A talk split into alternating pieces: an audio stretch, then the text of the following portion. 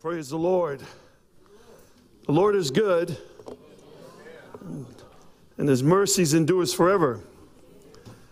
I'm here because we celebrate your pastor, his wife, his team, his family, part of the Assemblies of God. We are really excited about what you guys are doing here, New Hope, through your pastor. During a pandemic, you guys are growing. Come on now. That's just insane. You guys are dreaming during a pandemic. While many pastors played it safe, you guys here in New Hope, you guys are dreaming to expand the kingdom of God here on earth because the kingdom of God does not operate in the economy of the United States. We operate in a different economy, which is faith. We trust the Lord. I'm so glad you're in church. Hey, I said it in the first service, I'll say it in all three services. I want to thank the Lord for Chris, his wife Megan, for not quitting during the pandemic. Many pastors in the United States called it quits. They left. They couldn't take it no more. But your pastor continued to preach here in Eunice, Louisiana. Would you give it up for our pastor and his lovely wife? Thank you. Thank you. Every 62 seconds on planet Earth, someone's accepting Jesus Christ in an AG church. Every 62 seconds on planet Earth. Every hour on planet Earth, a new church of the assemblies of God is being opened on this planet because of your giving. And by the way, you guys are too nice the way you collect offering here in Eunice, Louisiana. I mean, pastor's nice. He's like, hey, on your way out, if you want to give, it's up to you. If you want to, I'm like, oh my word. In Chicago, it's all different. We will flip you over. We want to make sure we shake it out of you. We're going to scan your credit card. We're going to help you in Jesus' name. My word. Well, bless the Lord. At least you're giving. Amen. Don't ever become a consumer. Be a giver. God is always, no matter how we collect the offering, God is always watching how you and I contribute to His kingdom. We believe that. We believe that. And so we praise the Lord. Hey, before I preach this morning, how many of you here, show of hands, show of hands, how many of you have never heard of me? Raise your hand. You've never heard of me. Wow, 96% of you guys. Father, forgive them in Jesus' name, amen. No. Okay, so I just want to, because tonight we're going to be here tonight. I hope you come. I hope you come tonight. Pastor told me yesterday, by the way, he, he brought my wife and I, we had some food and really kind. And, and he says, I don't know what's going to happen tomorrow. Tomorrow we're expecting some winter weather. And I'm like, what? So I went on, on the internet. I'm like, what kind of weather are we expecting here in Louisiana? Like 42. I'm like, Papa. 42? That's like shorts in Chicago. So I'm glad you came to church. And no matter who you are, and if you're here by yourself, know that Jesus loves you and we love you. And if there's a place that you're trying to find to worship, stop looking. This is your home. Root yourself. Get rooted in Jesus' name. So I pastored a church in Chicago for 19 years. My wife and I, we became pastors of New Life Covenant Church. And um, her father pastored the church for 35 years. And when he retired in the year 2000. There was around 68 people in our church. And then the Lord called me to become a pastor. I shared in the first service, I wanted to become a state trooper. I took the exam to be a cop. I wanted to be a, you know, I wanted to have a gun. I want to have a gun. I want to be the usher of the church so I can collect the offering and show people my gun. and so that, that didn't work out. And uh, because uh, my father in law said, Hey, why don't you run to be the pastor of the church? And one thing led to another. We became pastors of the church in Chicago, of this small little Pentecostal church, AG Church. And, uh, and then the Lord blessed us. We started fishing for souls. We started throwing the net, and we started getting all sorts of fish black fish, white fish, Asian fish, straight fish, gay fish. We brought them all in.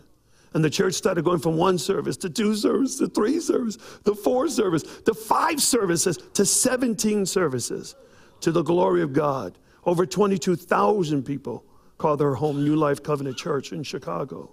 To the glory of God. And God is no respecter of man. What happened in Chicago can happen here in Eunice, Louisiana.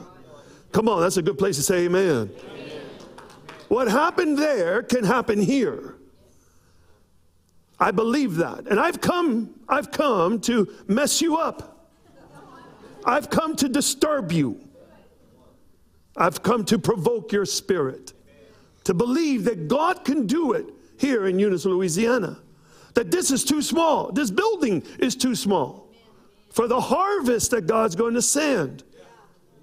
So we've got to continue to grow. And we've got to pray for our pastors and the leadership of this church as we expand. And so we became the pastors in 19 years. And then the two, in the year 2019, the Assemblies of God asked me to become their general treasurer. I had to leave Chicago to go to Springfield, Missouri. Chicago, Springfield, Pizza, no pizza. Chicago Bears, no Bears. You get the idea.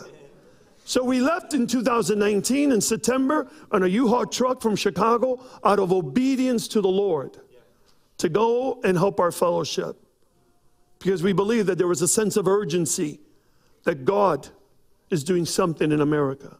So we left our church and we went to Springfield, Missouri. That's where we live now and we're now going on going to be on three years that we've been serving the fellowship for, as the general treasurer. The first Hispanic in 107 years to serve in this capacity, or any of the four.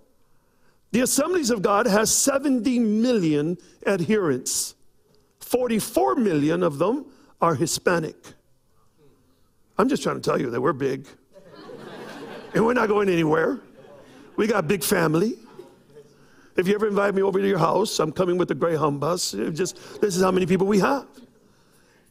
But God is doing something in America. Although I've been saying that America is drifting, that there's a tsunami of immorality hitting the shores of America. But the Church of Jesus Christ will never drift. The Bible is our true north. Come on, somebody. You may not like what it says, but it's our compass. It guides us.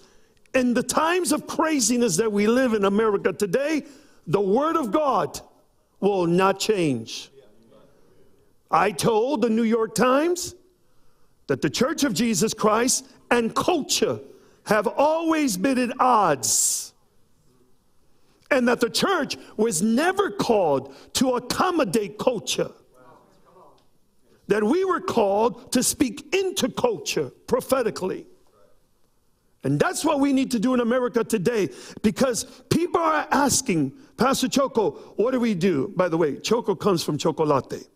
That's where that comes from. Nothing spiritual. It's a term of endearment in the Puerto Rican culture. I love chocolate. They call me chocolate. The Christians got lazy, took the latte out, and left it as choco. Now let's move on. That's where choco comes from. And so my real name is Wilfredo, Wilfredo de Jesus, Wilfredo of Jesus. So when I go to Starbucks in Springfield, and they normally say, So what's your name? I said, Jesus. They said, What? I said, Jesus. So I slide over the counter, and they're like, Caramel macchiato for Jesus. I'm like, Shh. I tell my son, Don't say nothing. Don't say nothing. Jesus is being mentioned in Starbucks. I use my name to promote, come on, the kingdom of God. Amen. Amen. This is my wife, Elizabeth. Let me show you a picture. She'll be here for the third service. This is my lovely wife of 33 years. We've been married. I asked her out to be my girlfriend when she was 12. I was 14. Obviously, we didn't date until she was 17. I was 19. Elizabeth and I have three beautiful children. Let me show you my tribe. This is my tribe. This is Alexandria and her husband, Anthony. They're the worship directors of our eight campuses. We have eight campuses in Chicago and they run all the worship. The Lord has been blessing them, traveling with CeCe Winans and Michael W. Smith and so forth, and their free worship. And so God has really, really, if you love worship music, it's called free worship. You can download on Spotify and hear all their music that's coming out of the hood in Chicago. Amen. This is my daughter Jasenia and her husband Anders. They were the directors of Masters Commission in Chicago for 10 years, thereabouts. They're licensed ministers with the Assemblies of God. They live in Colorado. And this is my son Pito and his wife Eden, part of the worship team in Chicago. So all my three kids are married. Bless the Lord. All my soul and all that's within me, bless his holy name. That my kids are out of the house. Glory to God. And I got my girlfriend back. Come on now, don't play. Hey, let me show you my grandchildren. This is, uh, this is my grandchildren. These are the five. How many grandparents we have in the house? Any grandparents? Come on now. It's a beautiful ministry. God should have given us the grandchildren first and kept the kids or something. I'm telling you, it's just, Charlie called me the other I didn't say this in the first service, I'll tell you guys. Charlie called me the other day. She said, Papa. I said, What's up, Charlie? She said, Papa, she was FaceTiming me. What's up? Papa, do you have the mostest money of everybody? I said, Charlie, what do you mean the mostest money of everybody? You know, do you have more money than my mom and my father? I said, well, I think I have a little bit more. Okay, I have a list for you. I need to, I want you to buy something. And $300 later, and my daughter's like, Papi, you can't do things like that. I said, I can do whatever I want to do. It's my money. How many parents don't want to talk? Grandparents don't want to talk about telling me what to do in my house. I can do whatever I want to do. So this is Charlie Grace. She's five years old and loves Jesus. She's in gymnastics, in the dance ministry at the church. This is Reagan, Reagan Live. She's up. I told the first service guys, pray for me, because Reagan and Dano are brothers and sisters, and they're white. Straight up white. I'm brown. So I tell my daughter, just saying, I said, baby, when I go to Walmart or Target, you need to give me their birth certificate. They're going to think I stole these kids. Amen. So this is Reagan Live. This is James Anthony, our first grandson. He's going to be a golfer and a piano player like his daddy. And then this is Donovan. He's going to be a mountain climber. Um, and this is Alea Sky. This is my son's daughter. And so we have five uh, grandchildren. And I show you my tribe. So when you think about Choco, you can pray for us as the Lord blesses. And I'm telling you, we are living in the more of God. Listen to me. There is no limits with God. There's no ceiling with God. Eyes have not seen, ears have not heard, mind cannot conceive what God has in store for you when you are obedient to God. So I want to begin. My father abandoned me when I was eight years old at a bar. I'm the youngest of six in my family. I failed third grade because I couldn't read or write. My brother was a leader of a gang in Chicago dysfunctional family for sure. We lift off the government of the United States on welfare. This is my story. I went through like seven grammar schools. My mother was just jumping around because of the different gangs and so forth. Single mom, raising six children. No Jesus, no father. This is how I lived my life. Until the age of 14 years old, I got saved in an AG church. I was the first person, my family, to go into a Pentecostal church because the Hispanics, for the most part, we are in Catholicism. And you just don't break rank. If you're raised in Catholicism, you stay there. And we have a big family, y'all. My mother had 19 brothers and sisters. We have over 120 something first cousins. And so I now accept Jesus Christ at the age of 14 years old at an AG church. My godmother, who dedicated me at the Catholic Church, said this to me If you don't stop going to that Pentecostal church, I will disown you. I said, Give me a minute. I said, You never gave me anything for Christmas. Jesus gives me eternal life. I'm sticking with Jesus. 20 years later, she repents and saw what God was doing in my life and so forth. But this was my story, and this is where I accepted Jesus Christ, and this is where I became the pastor. Where I got saved is where I became the pastor of the church in the year 2000. And with that mandate from God, it was to reach the world for Jesus, to empty hell and fill heaven. In the year 2002, the commander of the 14th district police department came to me in my office. I'm two years into becoming the pastor of the church, so this is really new for me. We've gone from one service at that time to around three services on a Sunday. And the pastor, the commander said, Reverend, we have a problem. I said, What's the problem? He said, Reverend, we've arrested 600 women for prostitution in nine months. Is there anything your church can do? I said, Commander, we'll pray for you. Now, how many believe in the power of prayer? I believe in the power of prayer. But I also believe that with revelation comes responsibility. That when God reveals to you at New Hope the condition of Eunice, Louisiana, sure, pray, but we must do something. So I go back home. I tell my wife, I said, Babe, they've arrested 600 women in nine months for prostitution. I go to sleep. And I feel like my father in heaven says to me, Choco, buy a farm. So I woke up the next morning. I said, Babe, my wife was making coffee. I said, I think God wants us to buy a farm. She says, What do you know about farming? I said, Nothing. But I know about obedience. So I uh, go to the church, you guys, to the church in Chicago, and I said, Church, somebody here has a farm, give it up. My wife was the worship leader. I said, Come on, babe, lead worship. One week passed by, two weeks passed by. Church, serious. Who has the farm? Give it up. Come on, babe, lead worship. One month passed by, two months passed by. Now I'm coming back to the pulpit like, Church, stop playing. No woman is born a prostitute, not even Rahab in the Bible. Something must have happened to these girls. And we must do something. We got to rescue these girls. No matter what it is, there is a cost for reconciliation. Someone has to pay. Give it up. Come on, babe, lead worship. Two months passed by, three months passed by, four months passed by. Have you ever had that time in your relationship with God where you thought like you missed a choke? That wasn't that wasn't God. But I know my father's voice. My sheep know me and they know my voice. I know his voice. He, he saved me at 14. Church, serious, stop playing. Who has a farm? Five months passed by, six months passed by. On the eighth month, I was preaching. I'm like, church, please, who has the farm?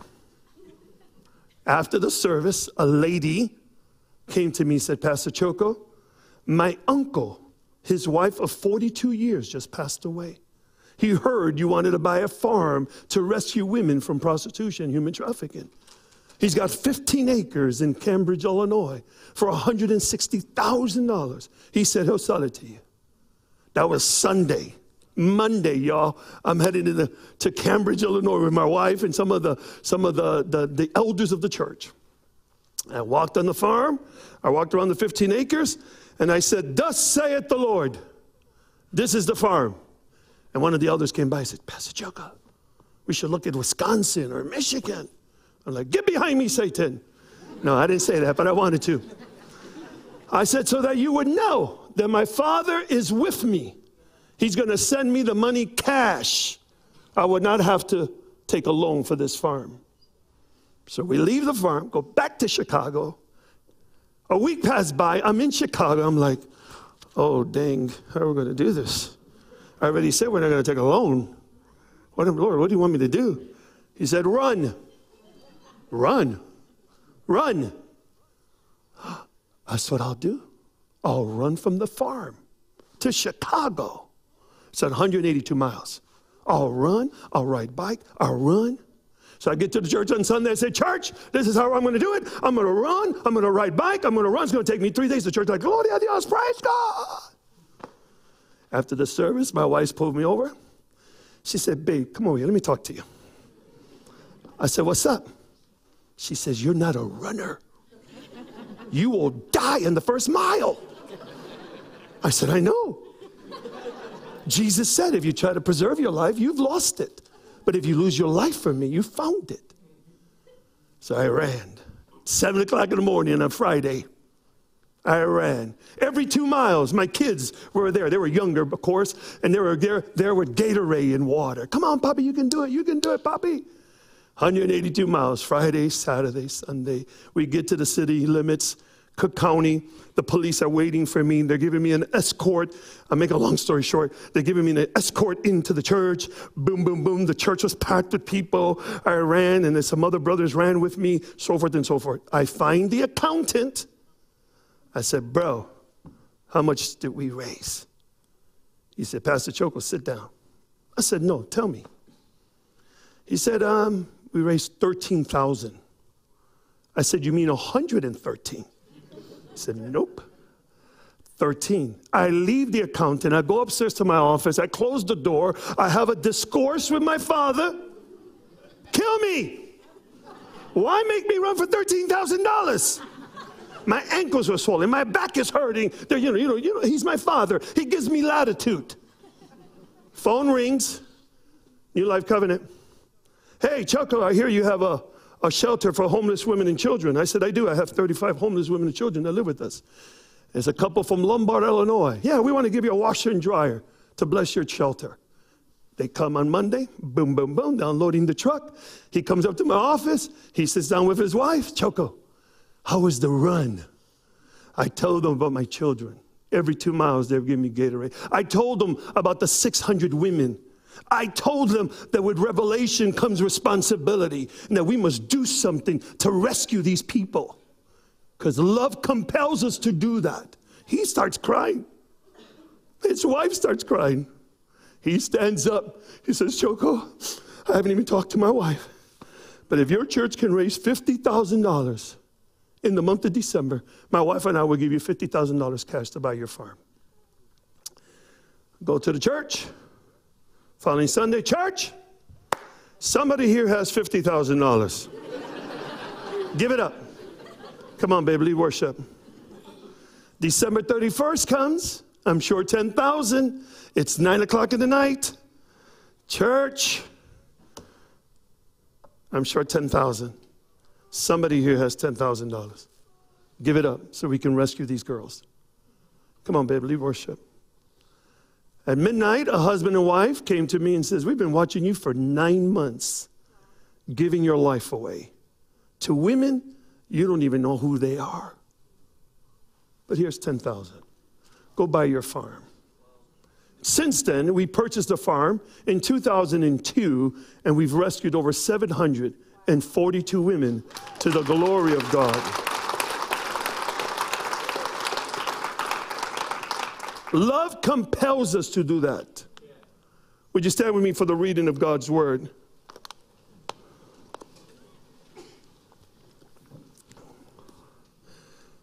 Mark chapter 12, verse 28. Mark 12, 28. And one of the scribes came up and heard them disputing with one another, and seeing that he answered them well, asked him, Which commandment is the most important of all? Jesus answered, The most important is, Hear, O new hope. The Lord our God, the Lord is one and you shall love the Lord your God with all your and with all your and with all your and with all your in other words that you are totally in with Jesus that there is no ambiguity in 2022 about who you serve that you're not having an identity crisis America may be having an identity crisis, but you're not having an identity crisis. You know who you are. Your father is the king. Come on now. We act like it, we walk like it. Verse 31 The second is this you shall love your what? OMG. that you got to love me, and I have to love you. That you're my brother and you're my sister and you shall love your neighbors as yourself. There is no other commandment greater than these. Father, in the name of Jesus, we thank you for this church. Thank you for who you are in our lives. I pray, dear Lord, that you would bless our time together and that your Holy Spirit would move in a mighty way in the hearts of your people. I say this all the time God, if your presence is not with me, I don't want to preach. There's no need to do this because your presence makes the difference. In Jesus' name, amen. Amen. You may be seated. Love compels us. My new book called Love Them Anyway just came out, and it answers the prevailing question in America that people are asking me, Pastor Choco, what do we do now with the political unrest and the racial tension that we face in America? And my answer to that question is that we are to love them anyway. And when I say that we should love them anyway, I don't say that we should capitulate our convictions. We will never surrender our convictions. When I say love them anyway, I say that we should affirm their humanity, not their lifestyle. Come on now. Love is the currency of heaven, not Bible study, not fasting. Those are good disciplines. But the currency of heaven is love. And that we should withdraw from that bank when we have an issue with some people. Come on now. Some of you are like, oh, I should have came last Sunday. I want to tell you about some believers that had some, that had some problem unbelievers. They saw that their, their culture was collapsing around them and that unbelievers were taking their rights away. And they became very angry and they gathered together to complain about their condition and they felt demoralized and they worried about their future and they wanted to fight back and they wanted God to provide a solution to their problem. I'm not talking about modern day America, I'm talking about Babylon. 6th century BC, when the Babylonian army conquered Israel. And while they were being conquered, there was false messages or false prophets that were coming to the scene and telling the people of Israel, hey, hey, hey, hey, you're only going to be there for a little while. Don't worry about it. Hey, that's okay. But then Jeremiah comes to the scene, the man of God. He comes to the scene and he tells the people of Israel, oh no, you better get acclimated. You're gonna, you're gonna be there for 70 years. You better build barns. You better get married. You better have children. You better have businesses. And I've come to your town, Eunice, Louisiana, to tell you get acclimated. We live in a country that many of us do not recognize. But we are citizens of the kingdom of heaven. And while we live in Louisiana, we should operate in the kingdom of heaven here on earth have businesses, get married, have children, and represent the kingdom of God here in Louisiana. Does that make sense? That's what God wants from you and I, that we represent Him in this craziness world. But how do we represent Him? With love and truth. Watch this. It is a few verses later that the Lord tells the famous verse and the quote that Jeremiah gives, he says, For I know the plans I have for you, declares the Lord. So no matter how we got here in 2022, now listen to me, I know COVID is real. My mother died from COVID on May 9, 2020. I know it's real. But I know the God I serve is real. He's not dead. And I've been telling Americans across this state, across this nation, that disease has been around for thousands of years. And furthermore, we're made out of dirt.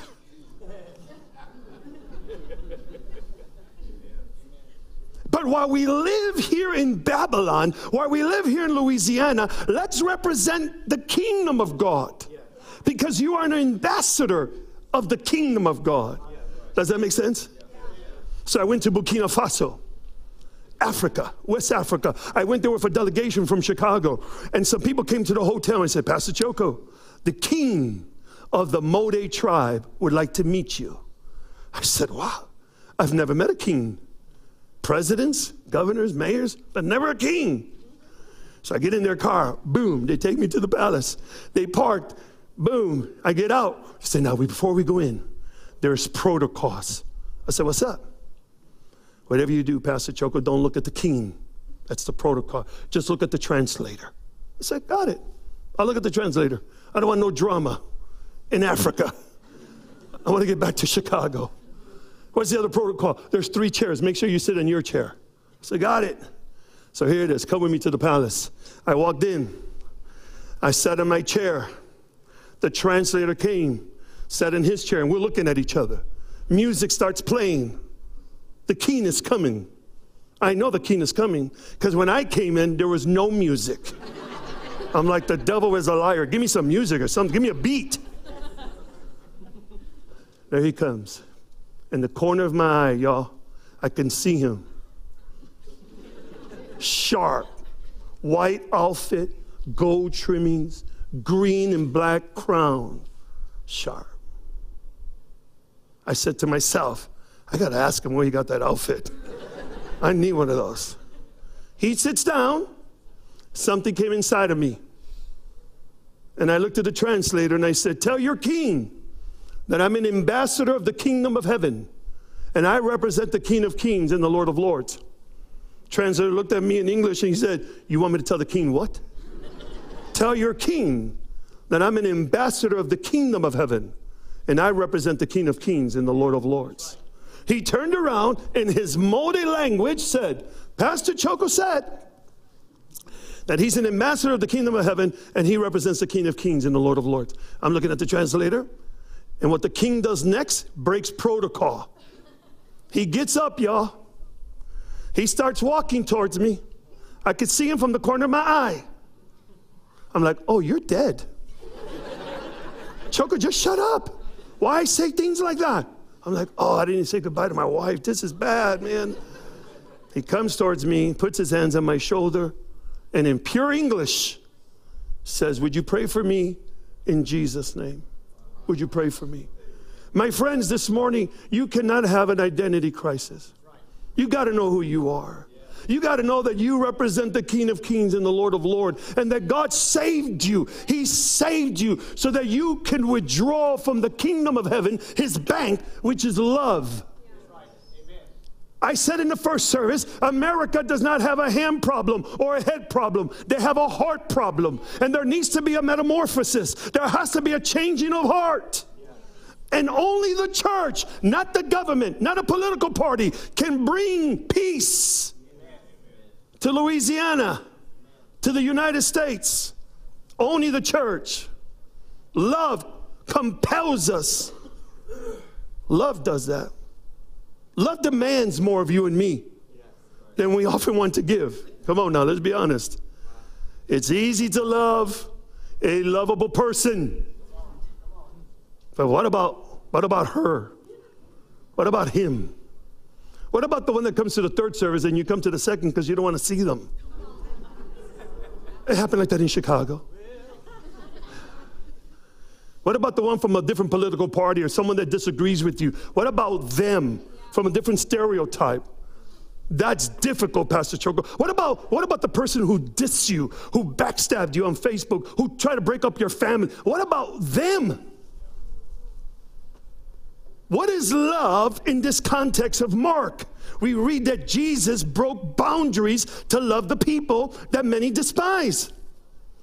His love transformed people. His love saw past disagreement, indifferences, and offenses. Loving them like this, that's just hard. The greatest desire of mankind is to love and to be loved. That's the greatest desire that you and I have is to love and to be loved. God is love. Love for God, love for each other. Love for God, love for each other. My friends, it's the cross. Don't kid yourself. Come on now. It, the nails didn't hold Jesus on the cross. It wasn't the nails, it was his love towards humanity. Come on now. I mean, he could have called legions of angels and that bad boy was done. But what held him on the cross was his love for this broken Puerto Rican kid in Chicago with no father, destined for destruction for sure. It was his love towards me and towards you. The greatest desire of mankind. God is love. The Bible says in Jeremiah 31 3, I have loved you with an everlasting love. Therefore, I've continued my faithfulness toward you. Love is his DNA. The kingdom of God is not a kingdom of cancel culture. Ah. I'm leaving tonight anyway after the service. Amen.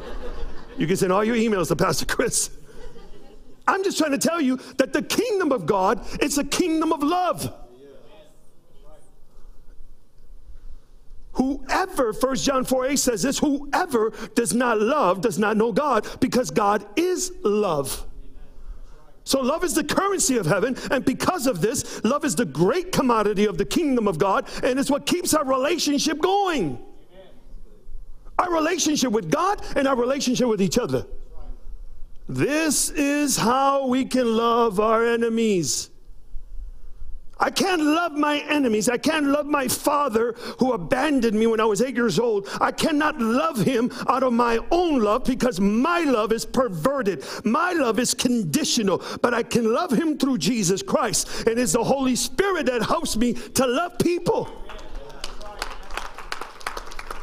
Am I talking to somebody here today? Loving people. It's a great commodity. Love begins with God. Love never ends. We love because of. There's two different ways we love because of and in spite of. Let me talk about because of. Because you have money, I love you. Because you have a title, you know how people are. Because you have a title, I love you. Because you can give me this, I love you. That's a perverted love. But there's another love that's called in spite of. In spite of the fact that you're broke, I love you. In spite of the fact you can't give me anything, I love you. Everyone has a them, which is the title of my book, Love Them Anyway. The them for me was my son. He was 16 years old at this time when this happened. It's in chapter 3 of the book. The Holy Spirit woke me up around 11 o'clock in the night. Go check his car. I go downstairs to the garage, go into the garage, check his car, and sure enough, I find marijuana, find stuff, drugs. You get it. You get the idea. And as a father, I'm broken because this is not what I taught my son. We have nothing to do with drugs or whatever, liquor. This is not our home. So as a father, I'm in the garage like, oh my God, you know, I'm broken. I go upstairs to his room. It's around 11.30 at this time. I turn on the light. I said, Pito, What's up with this? And like any teenage boy, he says, It's not mine. It's my friend's. I said, Pito, you're dead in the water. The Holy Spirit told me it's yours. And if he told me it's yours, Papa, this conversation is over. And so we started talking. How could you? When did this start? And it's true what the Bible says bad company corrupts good character. And he was in a baseball team, a traveling team. And we were talking, it's midnight now, and I'm like going, Pito, how could you do this? This is not what we taught you, your mother and I. And my, and my wife, she's in the hallway, she's crying like a mom. I can't believe this, is breaking our hearts. And I started talking to her, I said, Pito, look at me, boy. I said, look at me. I said, do you think you're stronger than your father? I said, you think you're stronger than me, boy? I said, you have no idea what you've done to me. I will knock on heaven's door on your behalf, boy. I will pray this out of your life. You have no idea what your mother and I will do. We will keep knocking on heaven's door until God answers our prayers. Look at I said, look at me, boy, look at me. Nothing you do, nothing you do, son, can make me love you more or less. But you are in control. How pleased I am with you. And I'm not pleased with you at this moment. I said, Pito, I will come here and I will put oil on your doorpost. I don't care if you're sleeping, it's my bedroom. This whole house is mine. And we will pray, and your mother will fast and pray, and we will pray this out of you. Everyone has a them. And we loved him through this mess. He was 16 years old. He's 27 now. Married and serves the Lord. And, but everybody, everybody has a them. Where you, where you must tap into love Love. Love will get you through this. I want to take you back to the farm. So we ended up buying the farm. We ended up buying the farm, and now I need staff members. I need staff members. So I go to a couple, older couple in our church at that time. Uh, they were probably in their late 60s. And I said to Rico, his name was, his name was Rico, and his wife's name was Alice. So after Sunday service, I said, Rico and Alice, I need you to go to the farm. I need you to go over there and love on these women. We're going to rescue from prostitution, human trafficking. I need staff. You need to go. You need to leave your job. You need to leave your 401k plan, yada, yada, yada, yada. Now, he has older children. They're married, and he's got grandchildren as well. But he looked at me and says, Pastor, if the Lord told you, then I must go. He leaves to the farm to Cambridge, Illinois. He goes there. He's there six months. He has a doctor visit. When before Rico left, I said, Now, Rico, before you leave, you and Alice, you need to be there for 10 years. I declare over your life 10 years that you will be the father of that farm. So he leaves. He's there six months. He goes to a doctor visit. The doctor tells him, You're going to die in nine months. You've got cancer. He calls me in Chicago, Pastor Choco, Pastor Choco. I just came from the doctor. The doctor said I'm going to die in nine months. No, you're not. I told you 10 years. the man of God told you 10. By the way, he lasted 15 years to the glory of God. He goes to the farm, him and Alice, they're there for 10 years. We take a van to the farm in the night and we bring a client who's, who's at this time high. She's high and she walks around the farm. She looks at the barn. She's looking for a way out.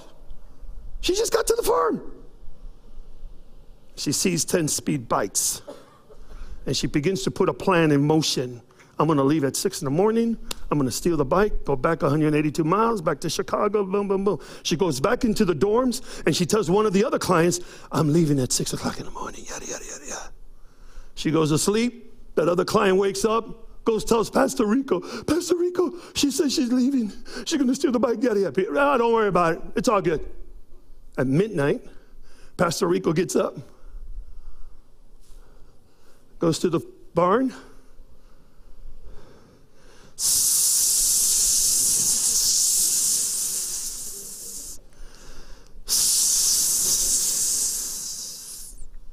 takes the air off the tires. Six o'clock, the client comes in ready to put her plan in motion. And she tells my wife years later, she looked at the 10 speed bikes and the air was taken out. And she says, I have never felt so loved in my life. She stayed, she graduated, she stood there for two years. Her daughter gets saved. Her daughter was out in the streets in Chicago, living that life in buildings and sex and so forth. She gets saved. She goes through Master's Commission. She goes three years of Master's Commission.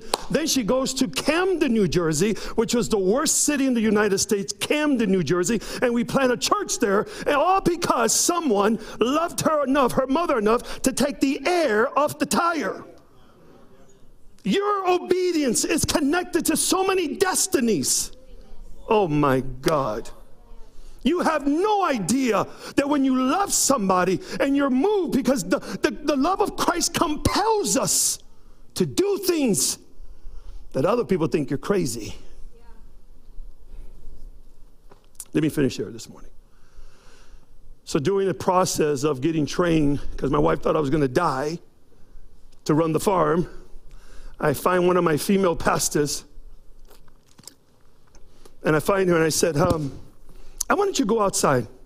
I want you to go find me five prostitutes. And I want you to ask them how much they would charge me for one hour of service. She said, Pastor Choco, you want me to do what? Go. Go find me five women and ask them how much they would charge me for one hour of service. She goes, comes back two and a half hours later with five women, African American, Hispanic, mini skirts, they're drugged up. They all lean on her car. The female pastor comes to me and says, Pastor Choco, the tall one's going to charge you $50 an hour. The one next to her said 35. Boom, boom. It was $225 for all five women. I said, no problem. I go to the women. Here's your 50. Here's your 35. Boom, boom, boom. You're good? One of the ladies says, What do you want us to do? I said, I want you to follow me, please. So I take them inside the church. And inside the church, by the way, I know people are watching this online as it's being recorded. My wife is with me the whole time. You know how people are, they start gossiping. Please follow me. I take them inside the church, and inside the church, y'all, we prepared a banquet with roses and candles. And one by one, I took the chair off. I slide the chair out of the table and I said, I got you for one hour. Please sit. I'm going to tell you about a man named Jesus who loves you dearly. You were not born a prostitute. Please sit. And one by one, I took them and I sat them down. And for one hour, my wife led worship. Master's Commission, they did drama. The young people, they were doing dramas. I preached about the love of God. I said, lady, my time is up. I only bought your time for one hour. They, they all stood up. Pastor, no man has ever treated us this way. We don't want your money. One of those ladies today are elders of the church back in Chicago.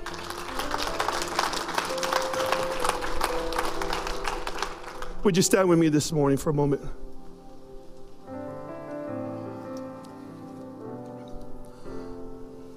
God commands us. He commands us to love them. No matter what, no matter what the price is.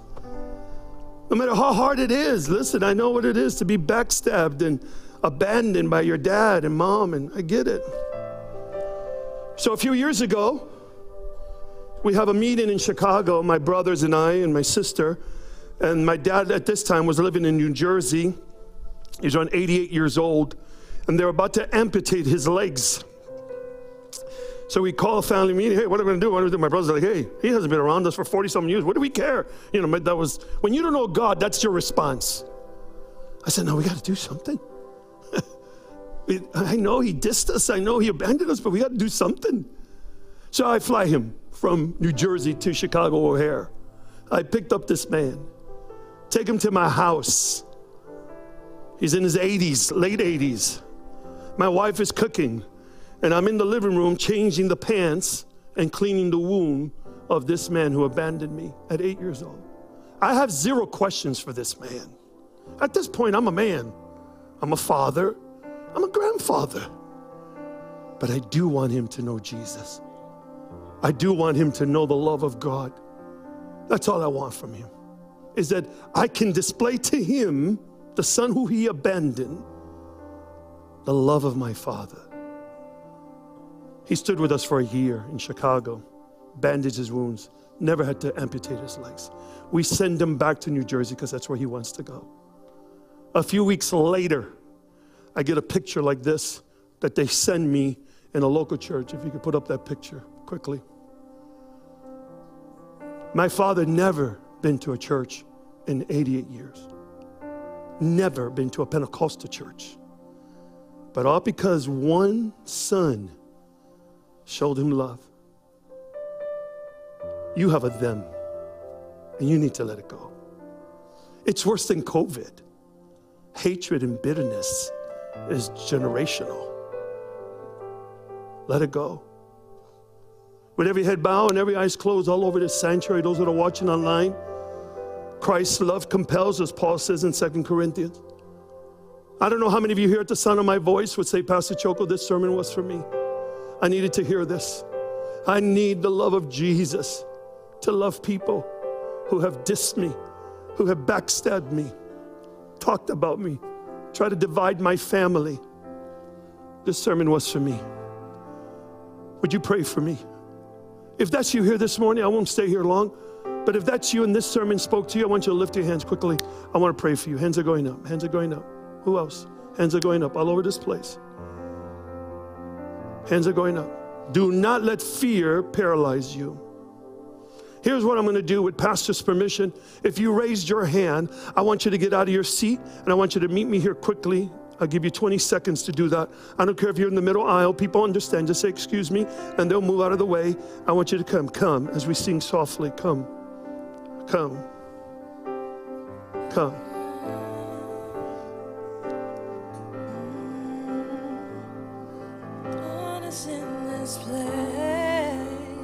15 seconds.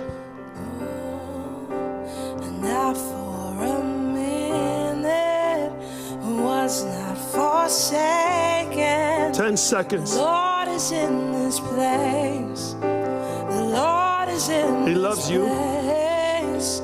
Come, Holy Spirit, and dry bones awaken.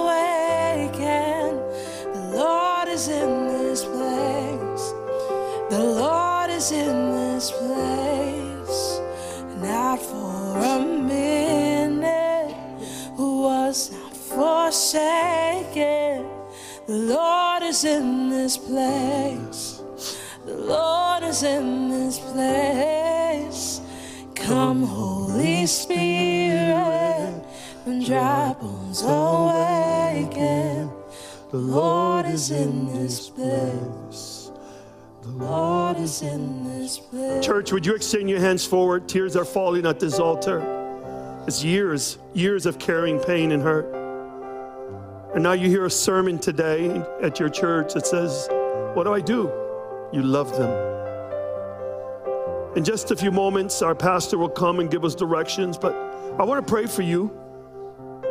I want to pray for you before I turn it over to our pastor. He loves you, and there's nothing you can do about it.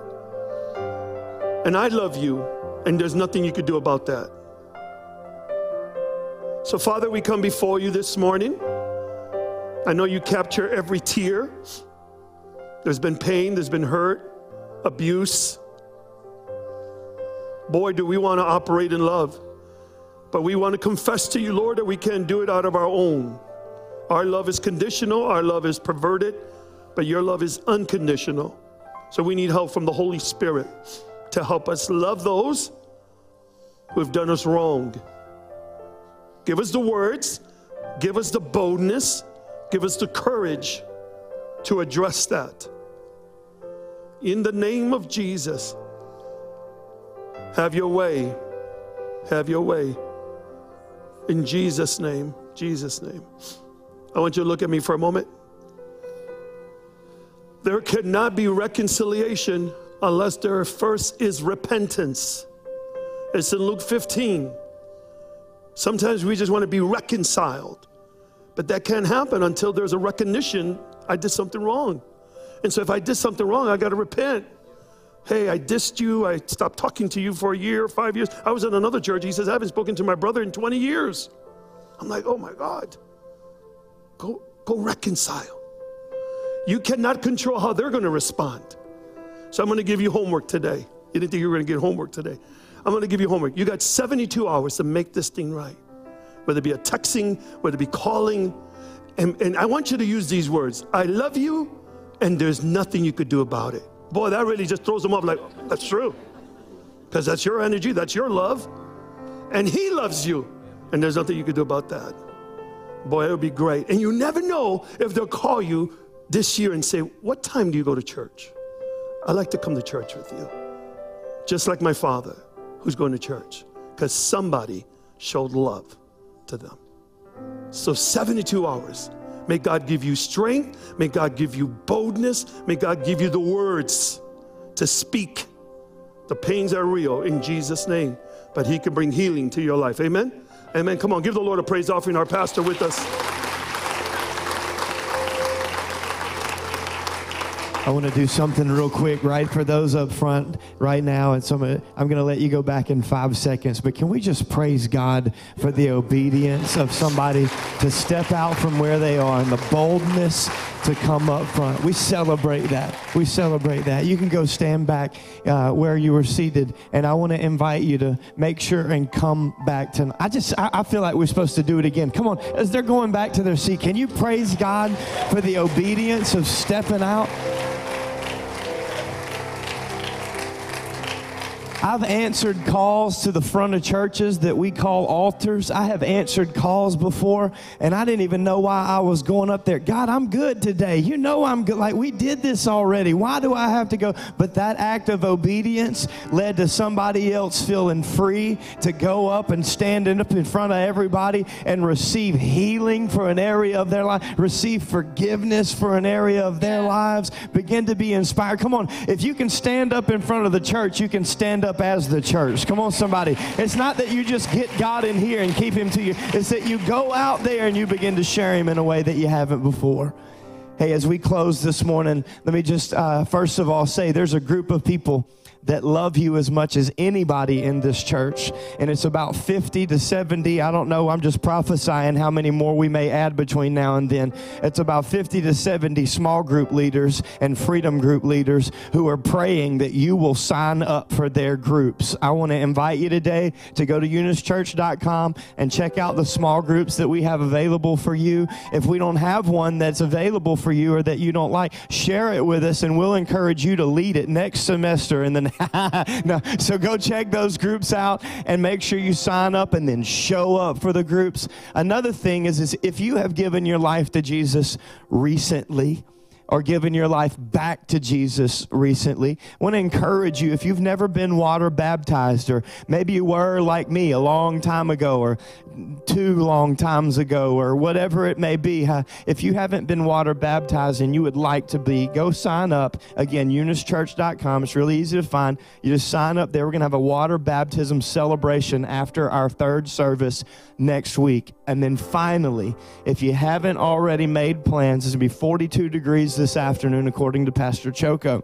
Um, I told him it was going to be 20 degrees and be coldest day of the year, and it was at 8 o'clock this morning, and people still showed up. So we want to invite you to come back tonight. How many of you are planning right now? You're coming back tonight. Praise the Lord. The rest of you, may the Lord convict you in the name of Jesus to set your schedule.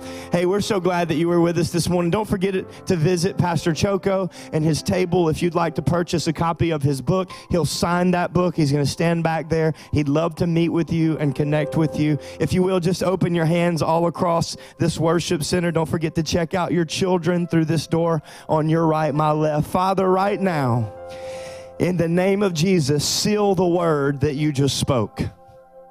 By the power of the Holy Spirit, seal the word. And God, let it simmer in our spirit. God, let it set upon our hearts and begin to show us how, how we can love in spite. God, how we can serve in spite, how we can give of ourselves and the things that you have given us in spite. God, freely we have received. Freely, Lord, help us to give. Lord, right now, in the name of Jesus, I pray that you would make your face to shine upon us and be gracious to us. May we leave with unveiled faces and reveal and, and show the glory of God to other people. God, lift up your countenance and give us peace that surpasses all understanding. I pray that the peace of the presence of God would rest upon every person in this room and watching online right now. It's the peace that helps you know that you have been in the presence. So, Lord, let the peace settle in as we continue to follow you with all of our heart. Would you anoint us to accomplish your will? To accomplish your will every single day. God, to walk in your ways and to empower, be empowered by the Holy Spirit. God, as we pray every week, to be a living example of your love. Let us achieve the vision of this house.